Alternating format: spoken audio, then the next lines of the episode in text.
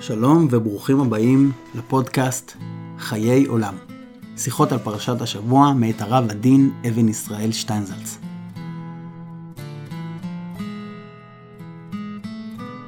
הפודקאסט מופק בסיוע מרכז שטיינזלץ, הם עושים דברים מעניינים וחשובים בתחום הוראת היהדות והפצת המעיינות. אתם יותר מוזמנים להיכנס לקישור המצורף, להתרשם ולהצטרף לפעילות הענפה. תודה שאתם איתנו. האזנה נעימה.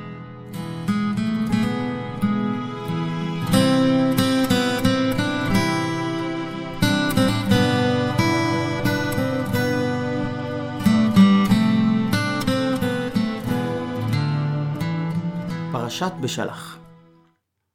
בפרשה שלנו, בפרשה הבאה, קורים שני מאורעות גדולים, שבהיקף הגדול הם אלה שבונים את החוויה היהודית לדורותיה. קריאת ים סוף ומתן תורה. קריאת ים סוף הייתה נס גלוי, ואף יותר מכך. אך היא נתפסת לא רק כנס, אלא בעיקר כמאורע של גילוי העתיד לבוא, כמוקד של ההתגלות. ההתגלות של הקדוש ברוך הוא על הים מתוארת כשיאה של יציאת מצרים וכנקודת הסיום של התהליך המתחיל בעשרת המכות ובנס של והפלה השם בין מקנה ישראל ובין מקנה מצרים וממשיך עד לקריאת ים סוף. בעוד ישראל הולכים בתוך הים, יש תשועה גדולה והמצרים טובים והכל עשוי כדי להדגיש שההתרחשות היא בבחינת ידך השם, ימינך השם. העניין של קריאת ים סוף הוא עניין גדול, מהות גדולה. וכשנוסיף לזה את שירת הים ואת כל הפלאות, הניסים והמופתים שיש בתוכה, נראה שכל ההתרחשויות יצרו תחושה יוצאת מן הכלל של זמנים גדולים. ובאמת, קריאת ים סוף נזכרת בכל מקום כאירוע גדול. אפילו עוברין שבמאי אימן אמרו שירה על הים. כאשר הים נבקע, התהליך הוא שונה באופן מהותי מן הניסים שאירעו עד כה, בין במכת דם, בין במכת צפרדע ובין במכת בכורות. כאשר המכות באות, אלה באמת פלאים בשמיים ובארץ. אבל הפלאים האלה הם ניסים מקומיים, מאורעות המתרחשים בעולם החיצוני. ואילו כשהים הופך למקום שניתן ללכת בו, ההרגשה היא שונה לחלוטין. פתאום הטבע משתנה. ישנו היפוך של כל המערכת, וכל מה שאני יודע על המציאות כבר לא תקף. הים כבר לא ים, המים כבר לא מים, והיבשה גם היא משהו אחר כעת. כשחז"ל אומרים במחילתא דרבי ישמעאל שראתה שפחה על הים מה שלא ראוי שהיה ויחזקאל, הרי זה משום שהיא רואה בעליל ובמוחש דבר שגם לאדם גדול קשה לראות.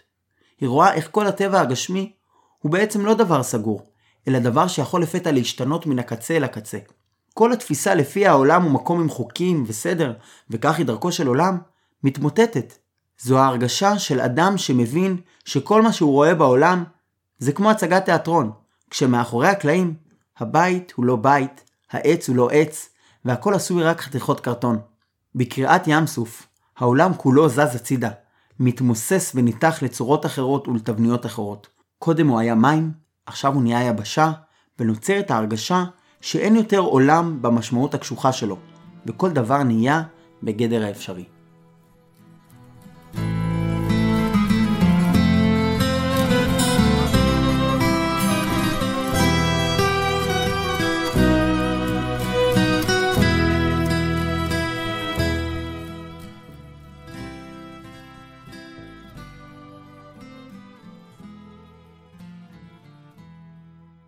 הפרשה הזאת היא בוודאי פרשה הירואית, וקורים בה דברים גדולים ונפלאים. אבל אני רוצה דווקא לראות את העניין הזה מלמטה. לא במבט של משה רבנו ולא במבט של הקדוש ברוך הוא, אלא במבט של סתם יהודי מן השורה.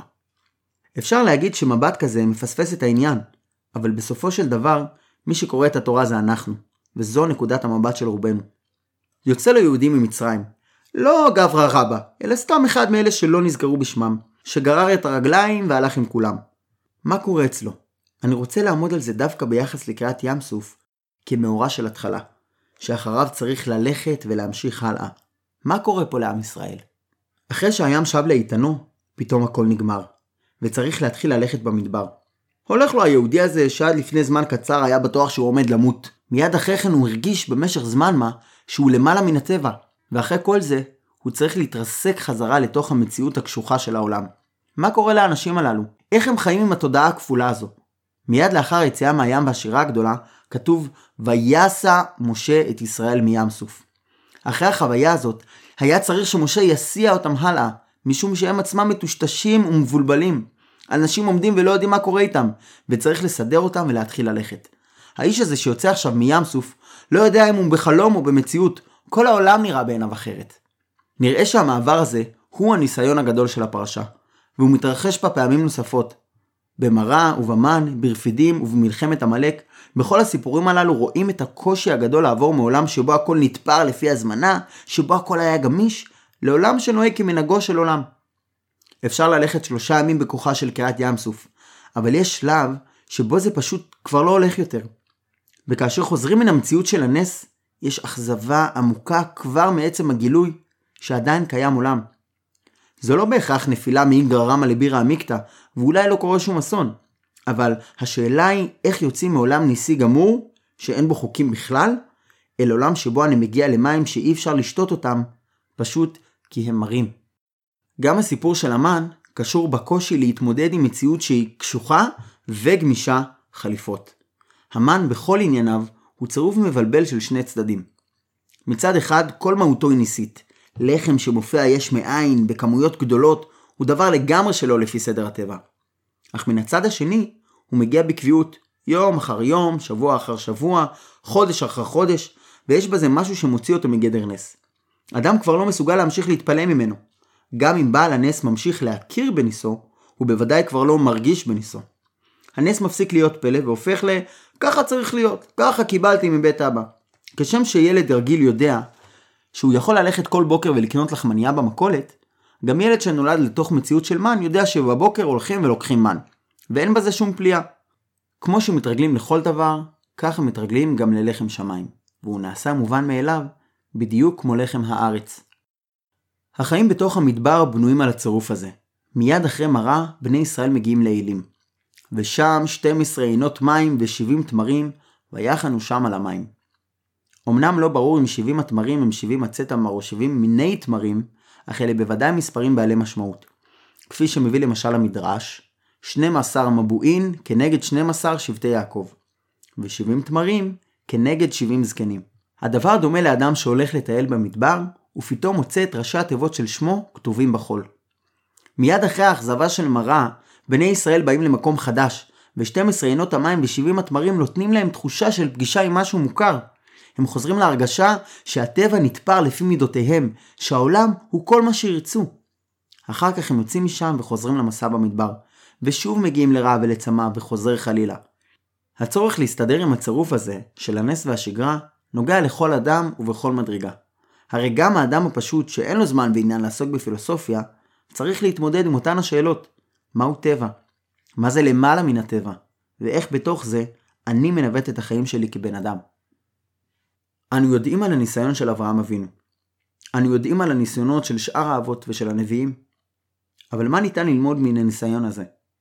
התוצאה של הניסיון היא ההבנה שכנראה זה לא כל כך משנה מה עובר על האדם בעולם, קושי תמיד קיים.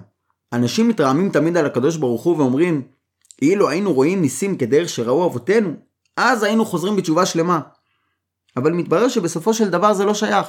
גם אותו יהודי שעבר את פרשת בשלח, על כל הגילויים העצומים שבה, זה עדיין לא מפריע לו. לא להתלונן, לא לצעוק ולא לרקוד מסביב לעגל. וגם לא להמשיך אחרי העגל, הלאה והלאה באותו סגנון. כל זה לא הפריע לקורח וגם לא לזמרי. על אף שהוא ילד שגדל על לחם שמיים. לחם שמיים זה דבר אחד, ובנות מדיין זה דבר אחר. לא קרב זה אל זה כל הלילה. הוא לוקח את המן, ואחר כך הולך לבקר אצל בנות מדיין. על כגון זה אמרו חז"ל, כל המקיים את התורה מעוני, סופו לקיימה מאושר. וכל המבטל את התורה מאושר, סופו לבטלה מעוני. מי שמבטל את התורה, יעשה זאת בין בשעה שיש צרה ויגון מצה, ובין בשעה שיש ניסים גלויים. ומי שמקיים את התורה, ימשיך לקיים אותה גם בשעה של זעזועים גדולים. האדם בעצם טיבו מועד לנפילה, ומשום כך העבודה שלנו היא עם ניסים ובלי ניסים. תמיד נשאר הניסיון. במובן אחד, כשחז"ל אומרים שלא ניתנה תורה אלא לאוכלי המן, הם מדברים על הנקודה הזאת. אפשר לצפות לביטחון ויציבות רק ממי שמוכן ללכת עם נס, אבל גם בלעדיו. התורה ניתנת לאותם אנשים היכולים להמשיך בדרך גם כשהם מקבלים מכות, ולא לאלה שצריכים ניסים גלויים כל הזמן במשך 40 שנות ההליכה במדבר. וגם בכניסה לארץ ישראל, המסלול הוא כמעט אותו דבר, ובסופו של דבר, שאלת המבחן של הכניסה לארץ נוגעת לאותה הנקודה. אנשים כמו אברהם, כמו האבות וכמו הרבה מגדולנו ומקדושנו, היו מסוגלים לעמוד במסע, במריבה ובמצוקה ובכל סוג של צרה, ועדיין להישאר דבוקים. אך מי שלא בנוי לכך, לא רווחה ולא נס ישנו את המהות הבסיסית שלו. ייתכן שניתן להחזיק מעמד זמן מה, אבל בסופו של דבר הטבע הבסיסי שוב מתגלה. בספר יחזקאל נאמר שלעתיד לבוא יעשה לנו הקדוש ברוך הוא ניתוח, יוציא את לב האבן ויכניס במקומו לב בשר. אך עד אז נמשיך להתמודד עם אשר ניסיתו במסע, תריבהו על מי מריבה.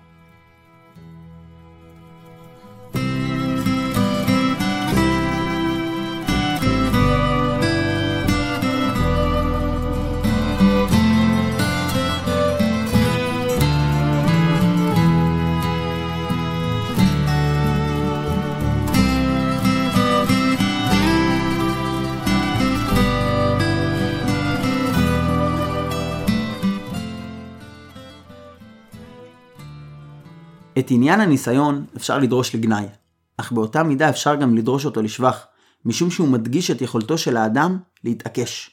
חופש הבחירה, שהוא הניצוץ האלוהי שיש באדם, נמצא כאן במובן הזה שבסופו של דבר אי אפשר לשחד את האדם. הקדוש ברוך הוא כביכול אומר, בואו ונראה אם אפשר לטמטם אותם. אתן להם מן בבוקר ובערב, מן וסלב וסלב ומן, ועם כל זה הם נשארים אותו דבר. במובן הזה, כשמשה רבנו אומר על עם ישראל שהם עם קשה עורף, הרי שזה סוג של נימוק לטובתם, אמירה של שבח. הוא אומר שבכך פארנו, אי אפשר לשכנע אותנו כמו את הגויים, שלפעמים די להם לשמוע הרצאה של איזה מטיף כדי להכריז, אה, נולדתי מחדש! כדי לשכנע יהודי, עד שאתה מזיז אותו סנטימטר אתה מוציא את הנשמה. הפאר האנושי הוא בחופש הבחירה, שכן כוחו של האדם להחליט הוא כאין מעשה אלוהים. אדם יכול להשתמש בו כחיסרון, או לחילופין, להביא לידי ביטוי בעזרתו את הפאר והגדולה. מסקנת הדברים היא שאי אפשר להביא את האדם לעשות שינוי במהותו באופן חיצוני. גם ניסים ואפילו לחם משמיים לא יכולים כשלעצמם לעשות שינוי בתוך המהות האנושית. המהות האנושית יכולה לעשות שינויים, אבל היא צריכה לעשות את השינויים האלה מתוך עצמה. היהודי הזה, שבלבלו אותו בקריאת ים סוף ובמראה, בסך הכל נשאר קצת נוקשה וקצת מרדן. אפשר להתחיל לדבר איתו, אבל צריכים לעשות זאת באופן אחר. אולי יחד עם ניסים, אולי בלעדיהם, אבל בהחלט, בהחלט יש עם מה לעבוד. שבת שלום.